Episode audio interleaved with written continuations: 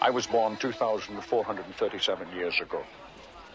In that time, I've had three wives. The last was Shikiko, a Japanese princess.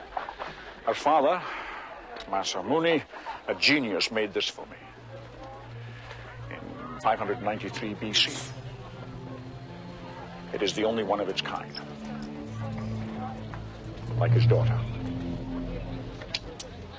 When Shikiko died, I was shattered. I would save you that pain. Please, let Heather go.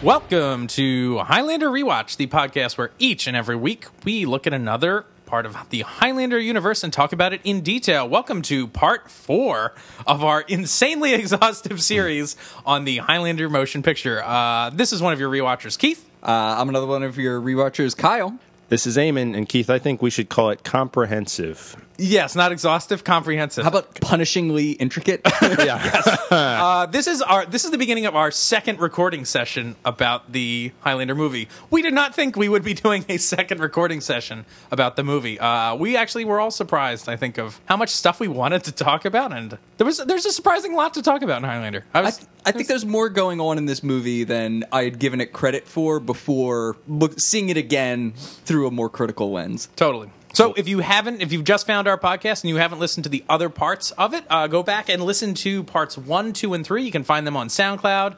Uh, you can also find them on iTunes, and uh, you can always subscribe right on iTunes. They're also on Stitcher or any major podcasting app. Uh, so if you're interested, check out the uh, the previous episodes. Plus, if you like the show, which is many people's window into the series, we've already done uh, an episode for each individual episode of the first season of the Highlander TV show. So, if you'd like to take that ride with us, you can go all the way back to the beginning, where you can see The Gathering, which has Christopher Lambert in it. Totally. So let's hop back in. Well, now we're back in the 20th century. Back at the police station, there are a couple crazy lines. Brenda walks into Frank Moron's office, uh, Alan North, and we get treated to this bit of dialogue. A hell of a lot I can do about it, pal.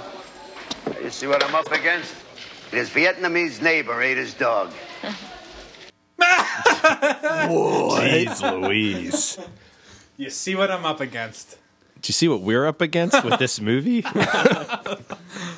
Uh, So So she's got this scheme. She's taking him out to lunch so that she can look at the file on the Madison Square Garden beheading. right, which is on which I I, I was watching the scene a couple times. Like it's on his desk already. Like she comes in and peers at it. And I Yeah. think that's when she kind of gets the idea. Like, oh, let me get him out of here. Here's the file. Uh, so she comes up with this like lunch scheme. She then discovers by looking at this. And like he stops her for some reason. Like she's working on this case. Like she's a CSI Yeah. assigned to this case, but for some reason he won't let her. Yeah, he see closes the file and he's like, "This is confidential." It's like what? Like, It's like the, why? Why from her? She's actively engaged in this case. Hmm. yeah. But in any case, she opens it and discovers that the person that she's seen in this bar is Russell Nash, the suspect in this beheading. Right. So after this, we cut to Connor's like apartment slash antique store. And he's sharpening his katana. Right. Mm-hmm. And he has next to him a book called A Metallurgical History of Ancient Sword Making, which is an insane title of a book. Well, it's, y- I mean, you write that so it flies off the shelf. Right. Yeah. Um, and he flips the book over and it's written by Brenda. Hey. Uh, Brenda, who grew up in Scranton and Scranton, Pennsylvania, where the office was supposedly supposed to take place. Yeah. And her father was in the Air Force, apparently, Yeah. according to the book jacket. The book jacket. Why would you Oh, include wow. that? It's like, hey, this is the offer of this book. Let me tell you about her dad.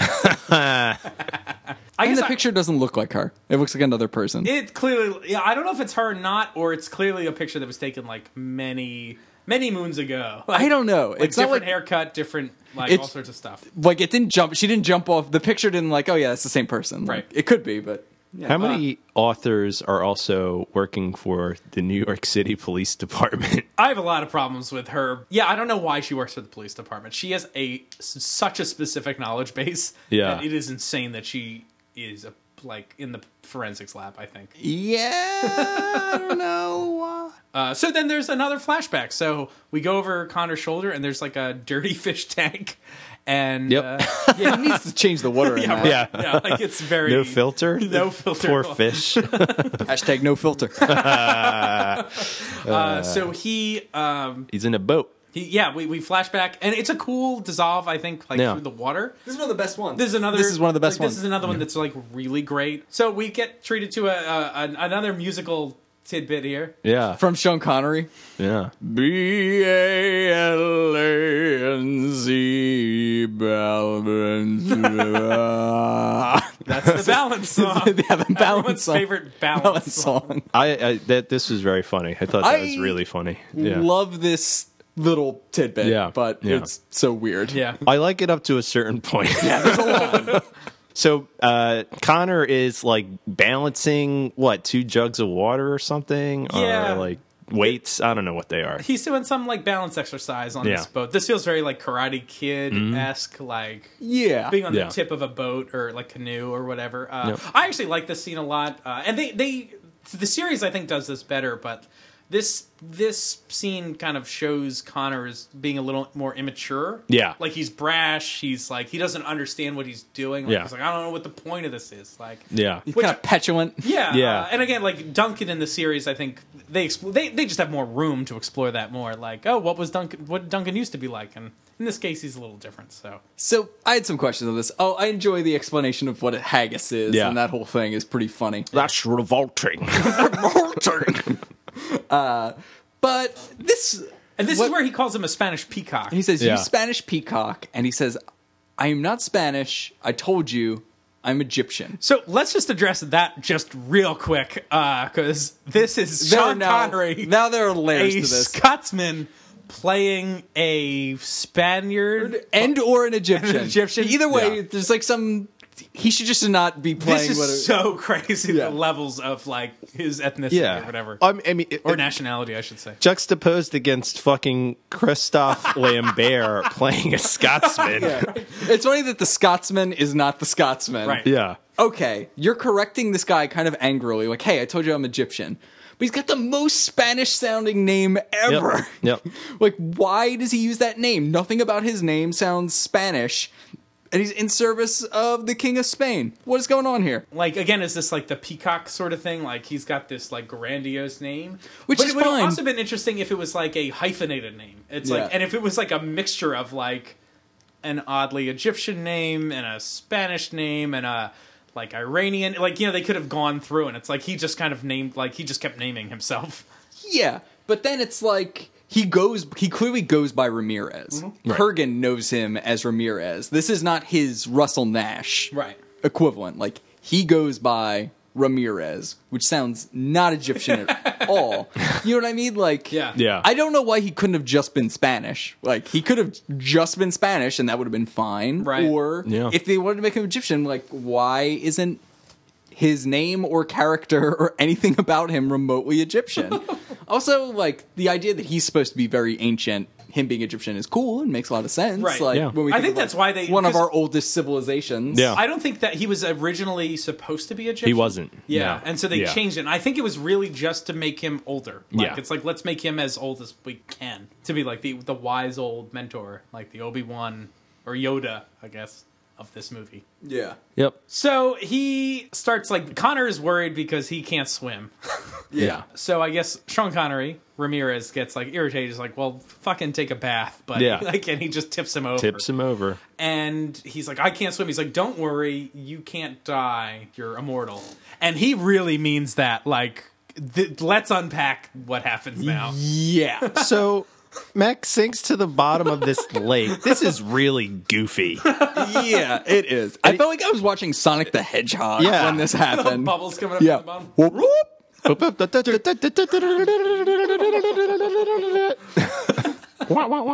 yeah. Yeah, that's exactly what it was. and the way Connor is kind of like goofing with it, he's like, "Whoa, I can breathe. Yeah, I can Ooh. breathe. No, you can't.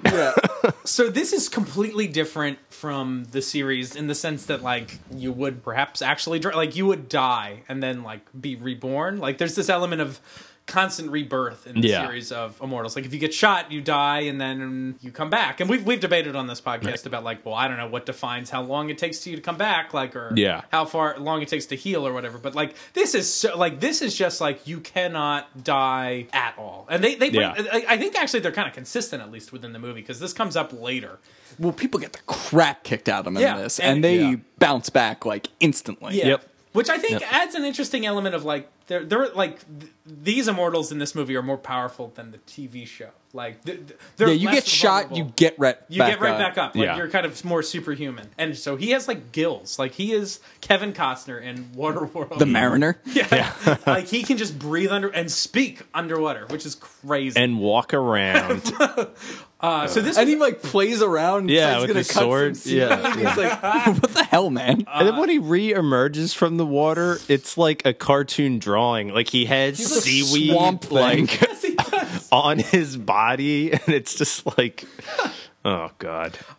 so this scene was apparently filmed in London in like a on a sound studio, like in a tank. Uh, so they had weights strapped to Kristoff so he could be underwater and not float away as one does. As a living person underwater will person- do. Yeah, a little float. So apparently, when he first went under, he had a mental like brain freeze and like didn't know what to do and like almost drowned.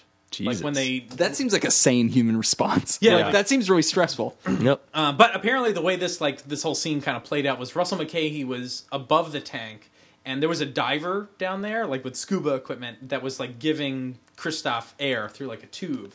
So like they would give him air, he'd pull back so they could do some lines, and give him some more air. And so they were constantly constantly swimming back and forth. And apparently, like I guess Russell was writing on paper or cards or whatever, giving notes to the scuba diver, and then the scuba diver was swimming to Kristoff to be like, "Oh, these are some performance notes," and then like they would do the scene. So I, I just love like the, That sounds horrifying this to shoot. like this Yeah, insane, this is bonkers. Like, this insane production of like you go underwater. I'll write you like secret notes that I'll pass to the scuba diver. do you They'll go like to me? you. Check yes or no. It's like, and then Don't also, add a third box that says maybe. Breathing will be tenuous. Like it's like Well, there are also other ways to film this fucking sequence than literally drowning your lead actor. Like I guess hats off to Christopher Lambert for making it through this. And I, Sure. also, I think this was like not necessarily planned the way it was because on the commentary, Russell McKay mentions like they did this like on a weekend.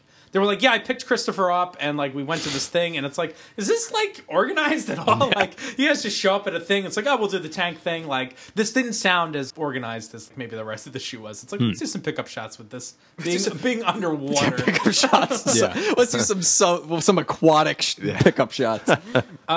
So Connor comes out of the water like Swamp Thing uh, and attempts to murder Ramirez. Yep. I don't think it's serious, but like I was he's wondering going that. for I it. was like, oh, is he really? well, now attempting he's to- buying into. He's just. It's just been proven to him that he's truly immortal. Yeah. Mm-hmm. Like I don't think he bought it until this moment. I think that's the. yeah. And then there's a, a maybe slight bit of magic slash trickery, and like Ramirez almost disappears. Like I think you're Yeah, he supposed goes to swipe and then he's gone. he's gone. Yeah. Uh, I don't know if you're just supposed to assume that like oh Ramirez is just that quick and Mm-hmm. Connor's that clumsy, or is there like ri- like you know I think it's the first. yeah. And then this next conversation sounds like it happens between two people on separate planets trying to talk to each other with like a 10 minute time delay. It's so weird. I play the clip. Go for it. You cannot die, McLeod. Accept it. that laugh.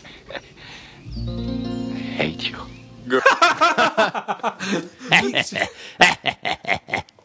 Meanwhile, hate you. right after this, fish fall out of his kilt, and then they look down at the fish, then they look up at each other, and he goes, Well, that is a great place to start. it's like, What? Why? Definitely. Yeah. Like, what is happening here? Uh, I also wanted to mention something. So after Ramirez knocks Connor in the water, we were treated to a wide shot of Ramirez, I guess, rowing back to shore and singing another song. But I just wanted to call attention to the song he's singing, which is "We Ask You, Heavenly Father." And I was like, "Oh, he is singing like a prayer." It seems very intentional to introduce like religious stuff. Like, why is he singing that song? He just sang. He could have. He could have done The Uh, balance. He could have given us the reprise of the balance song. Or do do do do do do do.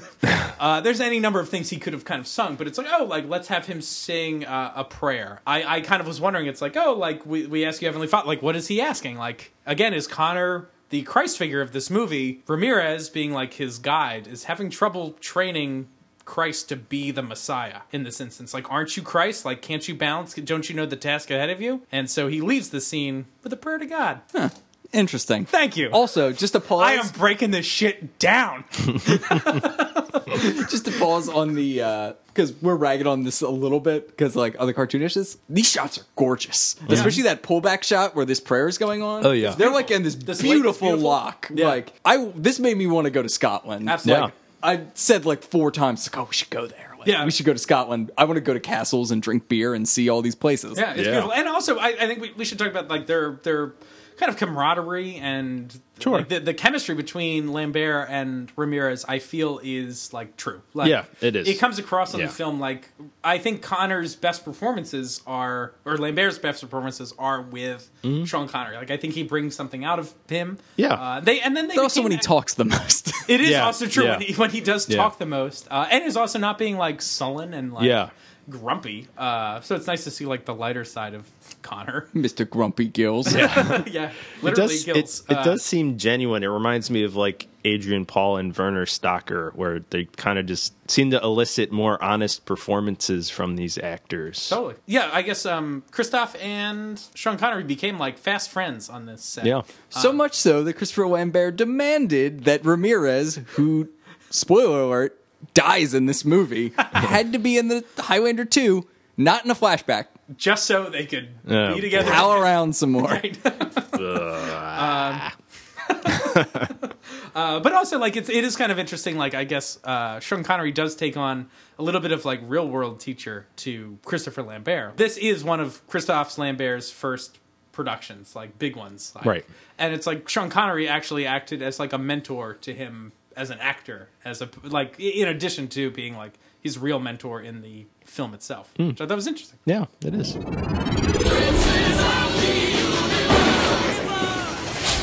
Hey, rewatchers, this is Eamon. Uh, hey, if you Hey, like we're the rewatchers. Wait, we're all the rewatchers. We're all here, and we too. all want you to subscribe to our podcast. Uh, that way, you don't have to download it every day. You can just get an update there, and it's uh, it's really easy. how easy is it It's as easy as subscribing to our podcast.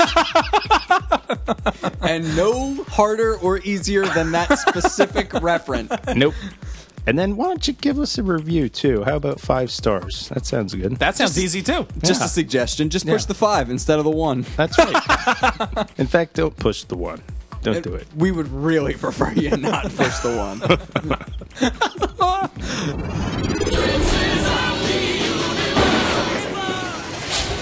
So right now we are uh, back at Connor's residence. Um, we're in kind of like a little shed or something. It's like a little It's his sh- side shed next to his castle right. Yeah. Yeah. I guess this is for like the the horses and his equipment and stuff. and his, What- his smithy. His castle seems like he has like his dining room in there or something. Yeah, there, there's Yeah. like it's really only one floor. Except it's, like eight stories tall. like Right. there's only one room. Yeah, the um, castle's weird. It's a dining room table and a staircase. Right. that leads to nothing. Like there's no room upstairs. It looks like No. It just goes up to like look out the window. Yeah. yeah, it's very puzzling what this house is. That's Is okay. this like somehow a metaphor for something? he literally lives in like a stairway to nowhere in like Hmm. a crumbling castle ruin that is destroyed as part of his battle the battle with the Kurgan. I don't know. Hmm. It's a such a puzzling structure that maybe there's something afoot. I don't know. Maybe. So in this scene, uh, Ramirez is explaining what Connor's immortality is and what the gathering is, and we have a clip of this. So w- Yeah. you want to listen to this, and then we'll talk about it. Let's Yep. do it. All right. We're brothers. You must learn to conceal your special gift and harness your power Harnish. until the time of the gathering. What gathering? When only a few of us are left, we will feel an irresistible pull towards a faraway land to fight for the prize. A faraway land. I really like the the gatherings in New York. This takes place in like the ancient past, as it were, and that the the faraway special place is just New York City. Is the new well? It's like the It's new the New World, right. Yeah. Exactly. How long has Connor been in New York, do you think? Is this part of the gathering that he just happens to find himself there? He's well established. Is he just Seemingly. lucky? He's lucky that he picked New York. He didn't have to travel. I guess so. I uh, Or got the I s- impression that he could have been there since the American Revolution, even. Well, they the the house keeps on changing hands, Right. So he must have been there Hmm. since the first changing of hands. If he's been using the same signature, We're Right. getting a little ahead of Yeah. the computer magic that susses that all out. So there's one thing in the scene I thought that was really interesting. Uh, I brought up before uh, that this movie might have some homosexual undertones, and there's a couple things Ramirez says here that I think you could interpret that way. He says we were born different, and men will fear us because we're different. You have to s- hide yourself, like be closeted in some way. Um, and I was like, oh, that's that could be that could be read a little differently. Uh, so I thought that was neat. So in the next scene, we are treated to a training montage Yeah. which I'm a big proponent of. Uh, a little behind the scenes stuff. This training montage was originally, I want to say, like 12 minutes long, What? wow. and they cut it down to three, which is Oh. That's s- amazing. Still, like, not short. Uh, no. But it's twelve minutes. Is it still a montage? yeah. that's a it's lot. just they're actually showing all the training. it's not intercut at all. I, is that does that exist somewhere? I've never seen it. No. We need a mountain. Hmm. Yeah. the crazy rock precipice that they fight on is insane. How Yeah. do they get up there? Uh, I don't know how they got up They there. probably had to be like Ha- lifted by helicopter? a With- with a helicopter. like it's awesome that they're on top of that rock. I feel like they both kind of look nervous up there. like whoever the stunt people are that are doing that. yeah.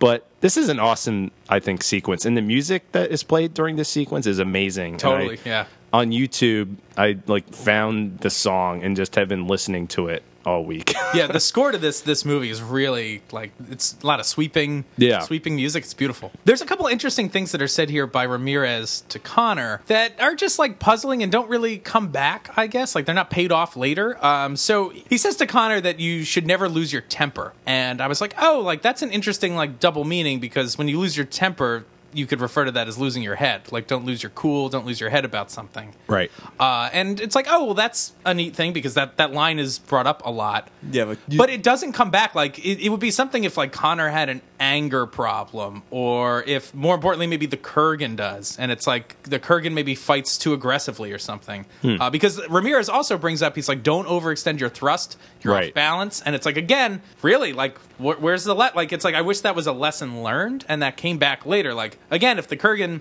fights too emotionally and isn't cool, because th- they also set up this thing like Connor seems to meditate a little. Like, there's this connection with nature and I, I do think this pays off to an extent, right? Because we've discussed like the thing that is the most badass about Connor, because he's not doesn't seem that physically threatening or like he's the master swordsman necessarily, is that he always seems completely cool, which is in contrast to the Kurgan. And the Kurgan makes a bunch of kind of crazy unforced errors in various fights that seem to be his undoing at the end. So I think that, you know, there's at least a contrast. It's not like a clear payoff. It's but- not clear. I, I just wish I think it was clearer. Like if, we, Sure. if we saw him like make an error at the end that was specifically like getting too angry or getting too frustrated, especially if it was in like the dichotomy of like maybe Connor just like breathing and doing like a kata move at the end or something, and then defeating the Kurgan. I think then you'd really see the difference in the two. Like one of those Karate Kid sort of moments. Sure. Yeah, like where he like relaxes and he. gives him the crane kick. Yeah, This sequence, I couldn't help but think that uh, Christopher Nolan watched this montage and stole it for Batman Begins. I agree. because they're so similar. Like even how the score intertwines with the footage they're playing, and like the sword fighting on the like amazing locations, like yeah, and Le- Ramirez cuts the uh, the tree in half, and it like falls on him, falls on yeah. him, and I, that felt very like when they're fighting on the like the On the ice, ice? on the Yeah, ice. Yeah, I was like, yeah. oh, this is the the shore footing Like, thing it's or whatever. And- Basically lifted. I don't know, Yeah. Mm. but I thought that was interesting. Or maybe it's an homage. I shouldn't say it's a swipe, but But this, speaking to the our conversation about uh, the way the sword digs into the pillar, like this sets up the rules even more clearly about what's possible in this, because Right. Sean Connery literally cuts like a foot diameter tree stump Yeah. in half with one swipe of a sword, like Yep. it's nothing. and the Yep. sword also falls off that cliff, Yeah. like a hundred feet, like uh, and it's fine. Well, and like now Ramirez has to climb his ass down and like find the sword that like No was- metal detector. yeah, which was thrown off a mountain. it's like, oh well, I guess we have to find it now. and they're like climbing down. Yeah, stop bragging, Connor. This Yeah. is going to be a pain in the butt. Uh, so we also get uh, some more info here about holy ground. So Right. Ramirez mentions that no one will fight on holy ground; it's tradition. Right. So we've always had this question in the series, but they Mm. reinforce that here that it is not a rule; it's a tradition. Yeah, none of us will violate that law. Yeah. The Kurgan adheres to it, Yeah, he does. despite being an absolute monster who violates every other norm. For some reason, he takes this seriously. I think the Kurgan does it like for fun. He's like, hey, I can, you know, poke fun at Connor in this church and he won't do anything. He's like doing it as a joke or something. I Mm. don't know. See, especially because they've set up that this is so much more magical than the show seems to indicate. Yeah. I just don't know why they just can't. Well, Connor, we're getting ahead of ourselves, but Connor wants to fight him in the church. Yeah. And the Kurgan's like, oh, no, bro, not in the church. He's like, hey, yeah. And then Connor's like, we'll meet outside. And I don't know what happens about that. but they don't. we'll, we'll talk about that later.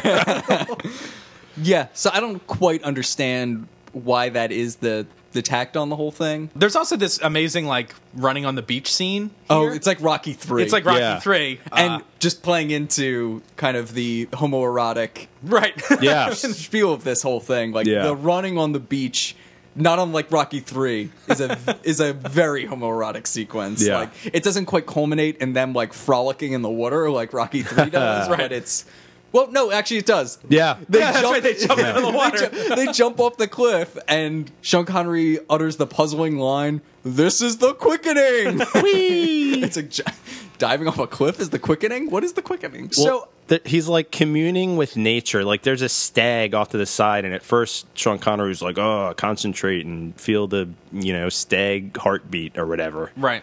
And then he feels it, I guess, and they start running. Yeah. Like, does it give him? I couldn't tell. Does it like make him run faster or something? I don't know. thought so. Like he, that he has this now connection. Like he's got like a spirit animal essentially. He's like Yeah. Animal Man from the DC comics. Animal Man. Well, apparently this scene was really hard are to great, film yeah. because uh, I guess this was shot during I don't know if it was the spring or the winter, but I guess all the uh, the stags had lost their horns, oh, uh, so they had to glue horns onto a stag, which of course the stag did not want at all. So it was Right. constantly trying to get them off, and so this Ugh. is a combination of them filming this like. Put together animal uh, and some National Geographic footage. Uh, Wow. and then the stag just ran off, and they found it like the next day, like I don't know, like twenty or thirty miles away, without the horns anymore. so I thought that was pretty funny. Frankenstag. Um, I guess this is as good a time as any to bring up this other kind of interesting thread that's in this movie, and I don't know if it doesn't pay off, but it's like it's. I wish it was more prominent. So there's this this theme that there can be only one. And I was wondering what that means. Like before, I mentioned like, oh, I don't know if this is kind of a biblical thing about deities. Like there can only be one God. That's maybe one way to look at it. But and again, we're getting a he- little ahead of ourselves with what we find out the prize to be. But perhaps it's kind of like a little switcheroo. Like we don't know really what the prize is, but there's this idea of oneness, and it's like being one with nature is something that Connor's all about. And so maybe that line is kind of recontextualized in that that sense. And No, it's I- like there can be only one. Like that that's like a, a some sort of universal like force or s- like the force or whatever. Because Connor feels the the beat of the thing. Like he seems to have like a sixth sense about stuff. right. Yeah, I think that what you're saying is accurate. I think that is what the idea is. This theme doesn't quite come. This power doesn't quite come back. Well, I'm super curious And about that's like how odd. how this script was initially written. Like, I'd love to talk to Gregory Wineland. Hopefully, we will because I want to ask him about some of these things. Like, were these themes present at some point? Like, was it conscious? And then Right. just through like the drafts and stuff, like things just kind of get like obfuscated uh, as you keep rewriting. But it seems like it there there could be something there to that. Like, uh, if you rewrote this, you could make that like a bigger theme. Again, like Ramirez talking to Connor about not getting angry, and like there there seems to be this like odd Zen quality to this thing, this oneness. Yeah. Hmm. It is interesting. One other thing about this montage, obviously the point here, because he beats him in this race on the beach, then he knocks his sword away on the mountain. They show him like getting a one up on Ramirez like three times in a row for some reason. Right. So, like he beats him in like the foot race with his stag powers. Then he disarms him on the cliff, which was wildly inconvenient. Then they show yet another sword fight where Mac beats him again as though it's like news. It's a little odd. It's yeah, I almost don't know like- why they Yeah. come back to that third, like, because it seems like after the cliff, like that's the end of the montage. Like the And it's like, music kind of "Hey, I finishes, won," and it's like, yeah. yay! And then it kind of, like, kind of, I don't know, has this other weird scene tacked on, Yeah. um, which has like an oddly threatening element to it because Connor gets Ramirez, and it's Right. like there's a small moment you think like he could kill him. Well, I don't know if we think as the audience, but Ramirez seems to think like, uh oh, Yeah, well, I mean, yeah, Sean Connery's definitely in that mode, and the whole thing has been about you know there can be only one. We fight, we fight to the last. Right. Do you kill this guy? How seriously are you going to take winning this thing? right, Now we're in some kind of market where Heather is buying a chicken. yep. Yeah.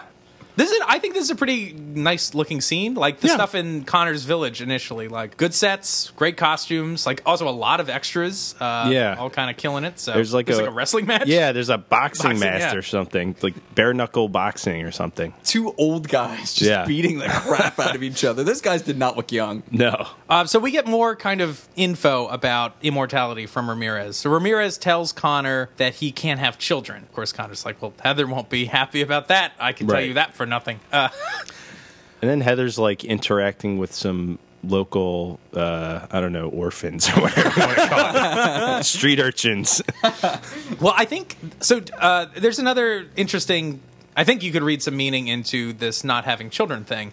I think it's interesting the fact that by virtue of being immortal, they can't have children. But in so, in some ways, I think having children is a way to become immortal. Like like you live on through your children. Like your bloodline Right. continues. So so anyway, I think it's really interesting that they can have children because in a, in a way that's the way us normal people can live on with kids. Then the other thing I was thinking, uh, if we want to read it- this as some gay subtext, is again 1985 when this was filmed is a very different kind of culture, especially gay culture in America. And if you think of a man and a woman, they can have a child, but two men in a in a relationship actually can't have a child. Uh, now it's different. Obviously, you can adopt, and there's surrogate parents and all this other. The, you know, the, the the world of that is very different now. Right. But in this context, it's like maybe he's kind of saying he's like, well, because of your like y- your orientation, you can't have children. Well, that's another. That's an Hmm. interesting thing because in uh, I think Wyden's original version, Connor has sired many children over the course of his long life, and for whatever reason, Right. that was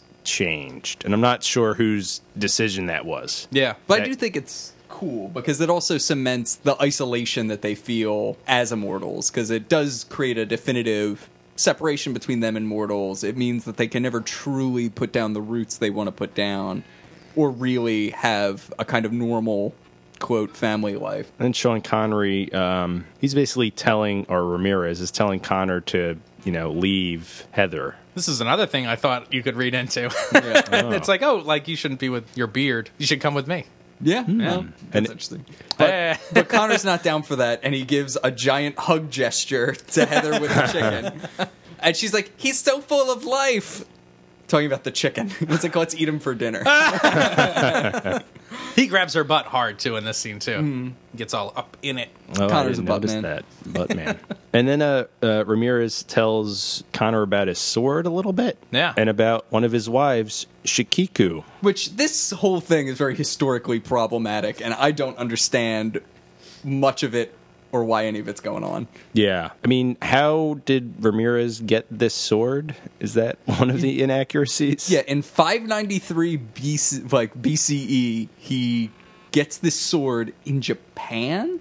So he's born in Egypt, but then he somehow in 593 makes his way to Japan. Like, how does he pull this off? Like, he basically goes halfway around the world in an era where there's not that kind of intercommunication or travel routes or safety. it's like how does he get there? How does he like get himself established? Well, I guess he's he's immortal, so he's got all the time in the world. I, I guess so. He must be very old at this point then. Also, he's Right. He's got to be over 2000 years old when we meet him. He says in this scene, I think he says, "I was born 2,437 years ago." Okay, so he's pretty young when he does this then. Right. As like someone who theoretically could still be in his mortal life, he manages to make it to a place that would be literally mythical by comparison.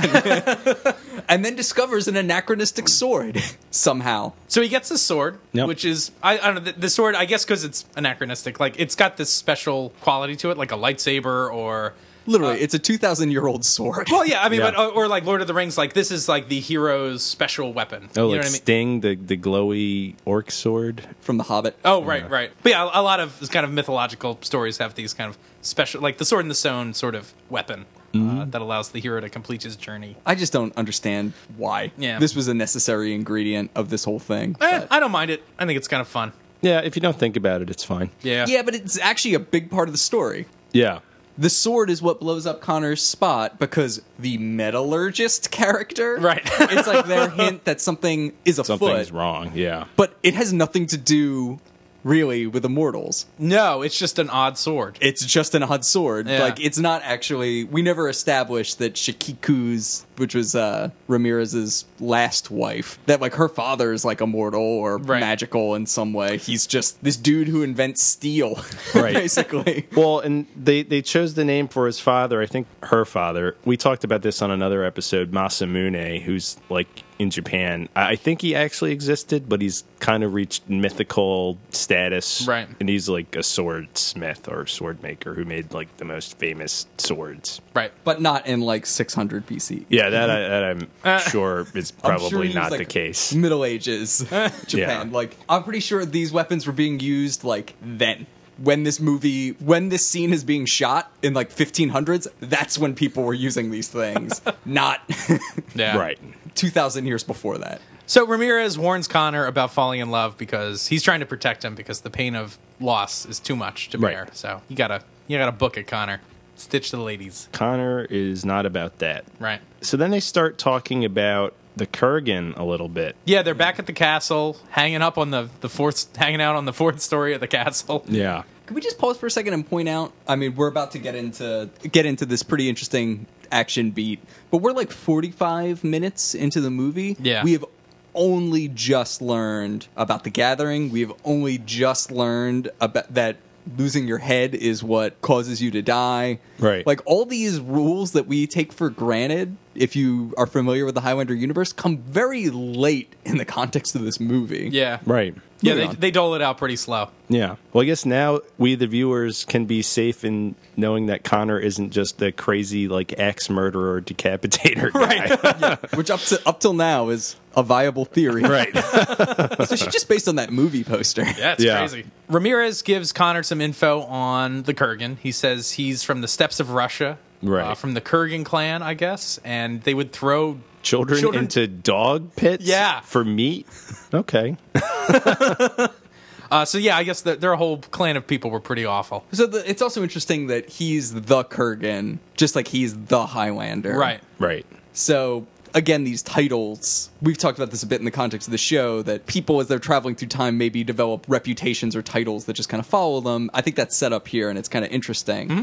It also makes a little bit more sense about like the immortal Rolodex that all these people seem to have. But Yeah. Right. Well, and also Ramirez describes the Kurgan as the strongest of all the immortals, right? Yeah. And the perfect warrior. he calls Yeah. him. So that's that's interesting. Because Hmm. he already knows this somehow. Mm. Right. Yeah. So they've they've at least faced each other before now. And Connor asks, "How how can you defeat such a guy?" And Ramirez says, "With heart, faith, and steel," which reminded me a lot of uh, what is it? Clear eyes, full hearts. Can't, Can't lose, lose. or whatever from, from Friday Night Lights. Uh, but he, Ramirez does mention faith, uh, which I thought was another interesting Yeah. thing. Again, these religious elements are sprinkled throughout this uh, pretty liberally. Also, this is another one of those things that doesn't come back because, I, I again, like this "don't lose your head" sort of element, like stay calm. It's like, well, how do you beat the Kurgan with heart, faith, and steel? And it's like, okay, so then flash forward to the end of the movie. How does Connor beat him? Like, do we see that analogy? Like with heart, faith, and steel? Like, you know what I mean? Like again, I don't feel like that little mantra is present at the end like in some way like we don't again i don't know we don't see any sort of manifestation of those those things Yeah, Uh, not- like connor doesn't talk about Yeah. you know Not really. yeah No. because i never feel like connor has heart like again he seems like a guy that's just scraping by like Yeah. he's barely survived through the years Right. Mm-hmm. like a reluctant warrior sort of guy so yeah I'm not, I'm not sure exactly how this fits in it's another one of those things that probably could have been written a little differently Sure. So then um Ramirez and Heather are having like some one-on-one time. I don't know what Connor's doing. i forget if they say any do they ever say what he's They just don't. off He's just not there. Yeah, uh, it's Maybe- a cool shot, and and Yeah. like uh, to intro this scene, like the camera comes in like through the window and then comes all the way down the Yeah. castle. Like uh, this is like a cool old like I don't know. It's in like Orson Welles' Citizen Kane sort of technique, like where they'll put a camera through the set, but the set comes apart. That way, the whole camera can fit through. So it like it sneaks its way through the window, but then the the set blows apart behind it. And then it can move around freely in the room, which is pretty cool. That's a nice little technique. Yeah, and it, it like there's a really cool matte painting. We were talking about this before of the their castle and like a storm's a brewing. Uh, so there's some weird like thunder effects on the matte painting. I don't know how they did it, but there's like lightning like shown on it. It's really interesting. Hmm. Um, That's cool. Hmm. special effect here. But yeah, I really liked that. But they're just hanging out, having dinner, drinking some wine. Getting schmammered. Yep. Yeah. Ramirez is recounting his like past adventures, which I Yeah. thought was good. He's, he's being charming as usual. And enter the Kurgan. Yep. So I guess he kind of gets the buzz, and somebody on like Facebook or SoundCloud or Twitter mentioned this to us that the original cut of the movie did not have a buzz sound at all. Mm-hmm. That the camera would just zoom in, and the director's cut they added that sound effect to make it congruous with the the TV show. So I Interesting. thought that was interesting. So Yeah. Hmm. I'm not sure if that's true or not. Uh, that's that makes sense though. Uh, Yeah. interesting. So he gets the buzz, and then the Kurgan busts through the door. Yeah, Yeah, it's kind of awesome. Also, he looks. This is the first time we really get a good look at him, not in his skull helm. yeah, And he kind of s- still looks like a punk rock guy in the past. Yeah. yeah, yeah. He has like weird like fur fringes or something, and it's like a sleeveless armor. Right. Yeah, yeah He, because like- you don't have to protect your arms for some reason. Nope. Well, he, but he bursts through and like leaps into the room and chops a table in half. Right. Bust up in the house. so this was Clancy Brown's first day of filming, apparently. Oh, I think I read this. Uh, and yeah. he was super nervous about doing this scene, so he busts in and instead of chopping the table in half, like he swung the sword the other way and like hit the chandelier. He almost hit Connery in the face. Uh, apparently, Connery like stormed off the set. He was so pissed because he Oh, almost boy. got hurt. Ugh. Uh, Clancy Brown apparently felt very bad and like apologized profusely. He was like, "I was super nervous," and they got on with the the shoot. But interesting tidbit. Kurgan hates that table. Yeah. He's probably just angry he wasn't invited to dinner, Yeah. honestly. This scene's awesome. Like It's good. They start fighting. Connery gets an awesome slash on the Kurgan's neck. Like, beat Right away. one of this fight. Like, he cuts Yeah. the table in half and then oh, Yeah. just gets nailed. Yeah. Right. And And, it's Heather's in the corner, like screaming. Yeah. Mm-hmm. Uh, and the camera's like kind of flying all over the place. This reminded me very much of like Sam Raimi, uh, like the shooting style. Like, Yeah. The camera was like, I don't know, there's a lot of like low camera stuff, like riding along the floor, zooming up to people. Yeah, it felt like The Evil Dead or something. and then Connery's like, "Oh, my cut has improved your voice," which I thought was pretty funny. Yeah. Um, two things about this segment. So, one, we often kind of wonder what the rule, like the um, immortality power rules are in terms of healing. So, this introduces two items that we see very clearly in this fight. One, they're way more like superheroes in this than they are in the show. Like, the healing in the show seems to be relatively slow. It's not instantaneous, certainly. And you Here- can die in the show. Like people die and are reborn, essentially. They can be out of commission for a little bit.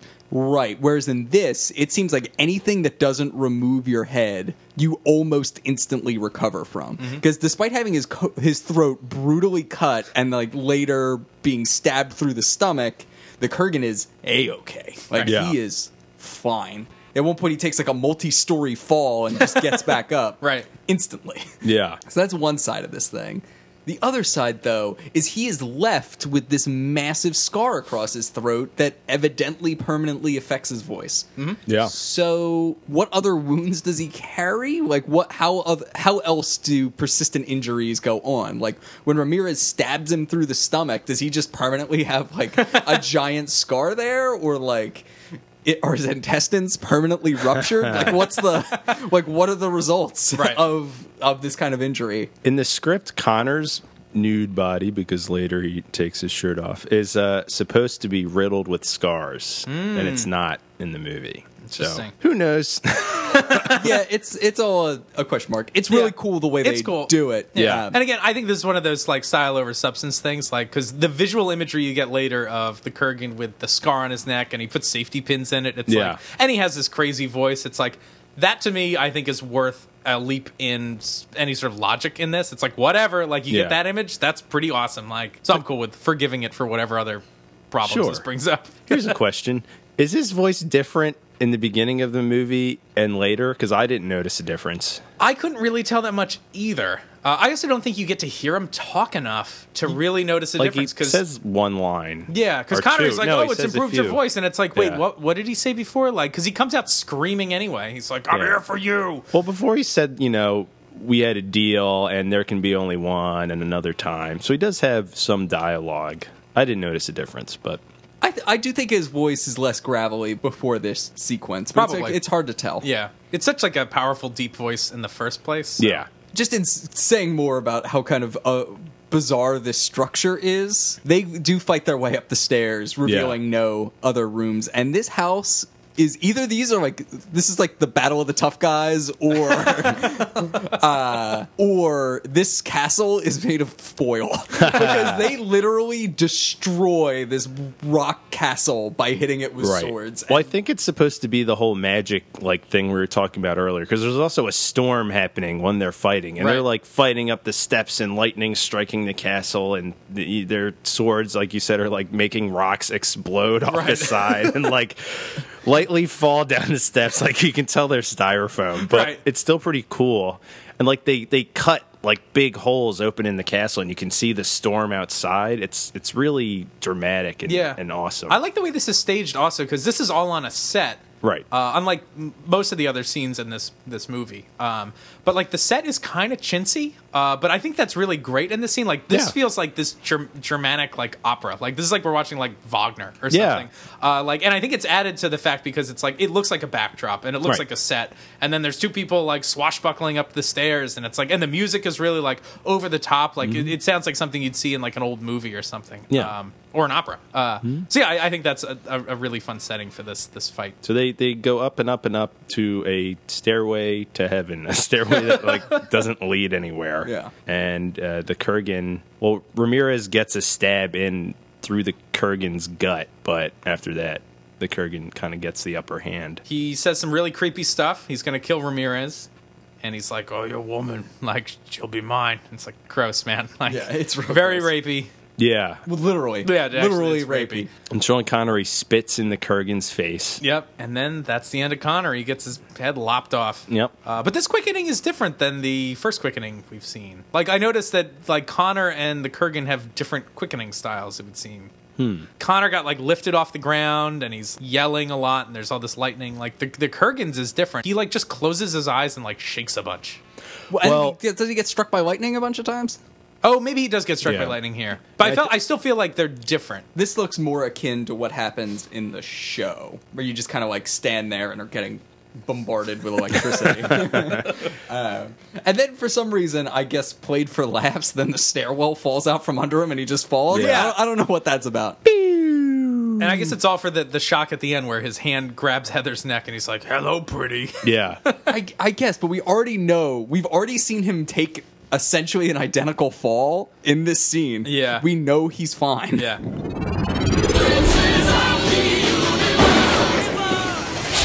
Thank you for joining us on this week's Highlander Rewatched. Make sure you chime in next week to get more great Highlander tidbits and more hard hitting analysis. This Hard is- hitting indeed. I'm one of your rewatchers, Kyle. I'm Keith. this is Eamon. Bye bye. See you next time. Bye. Another time, Cloud.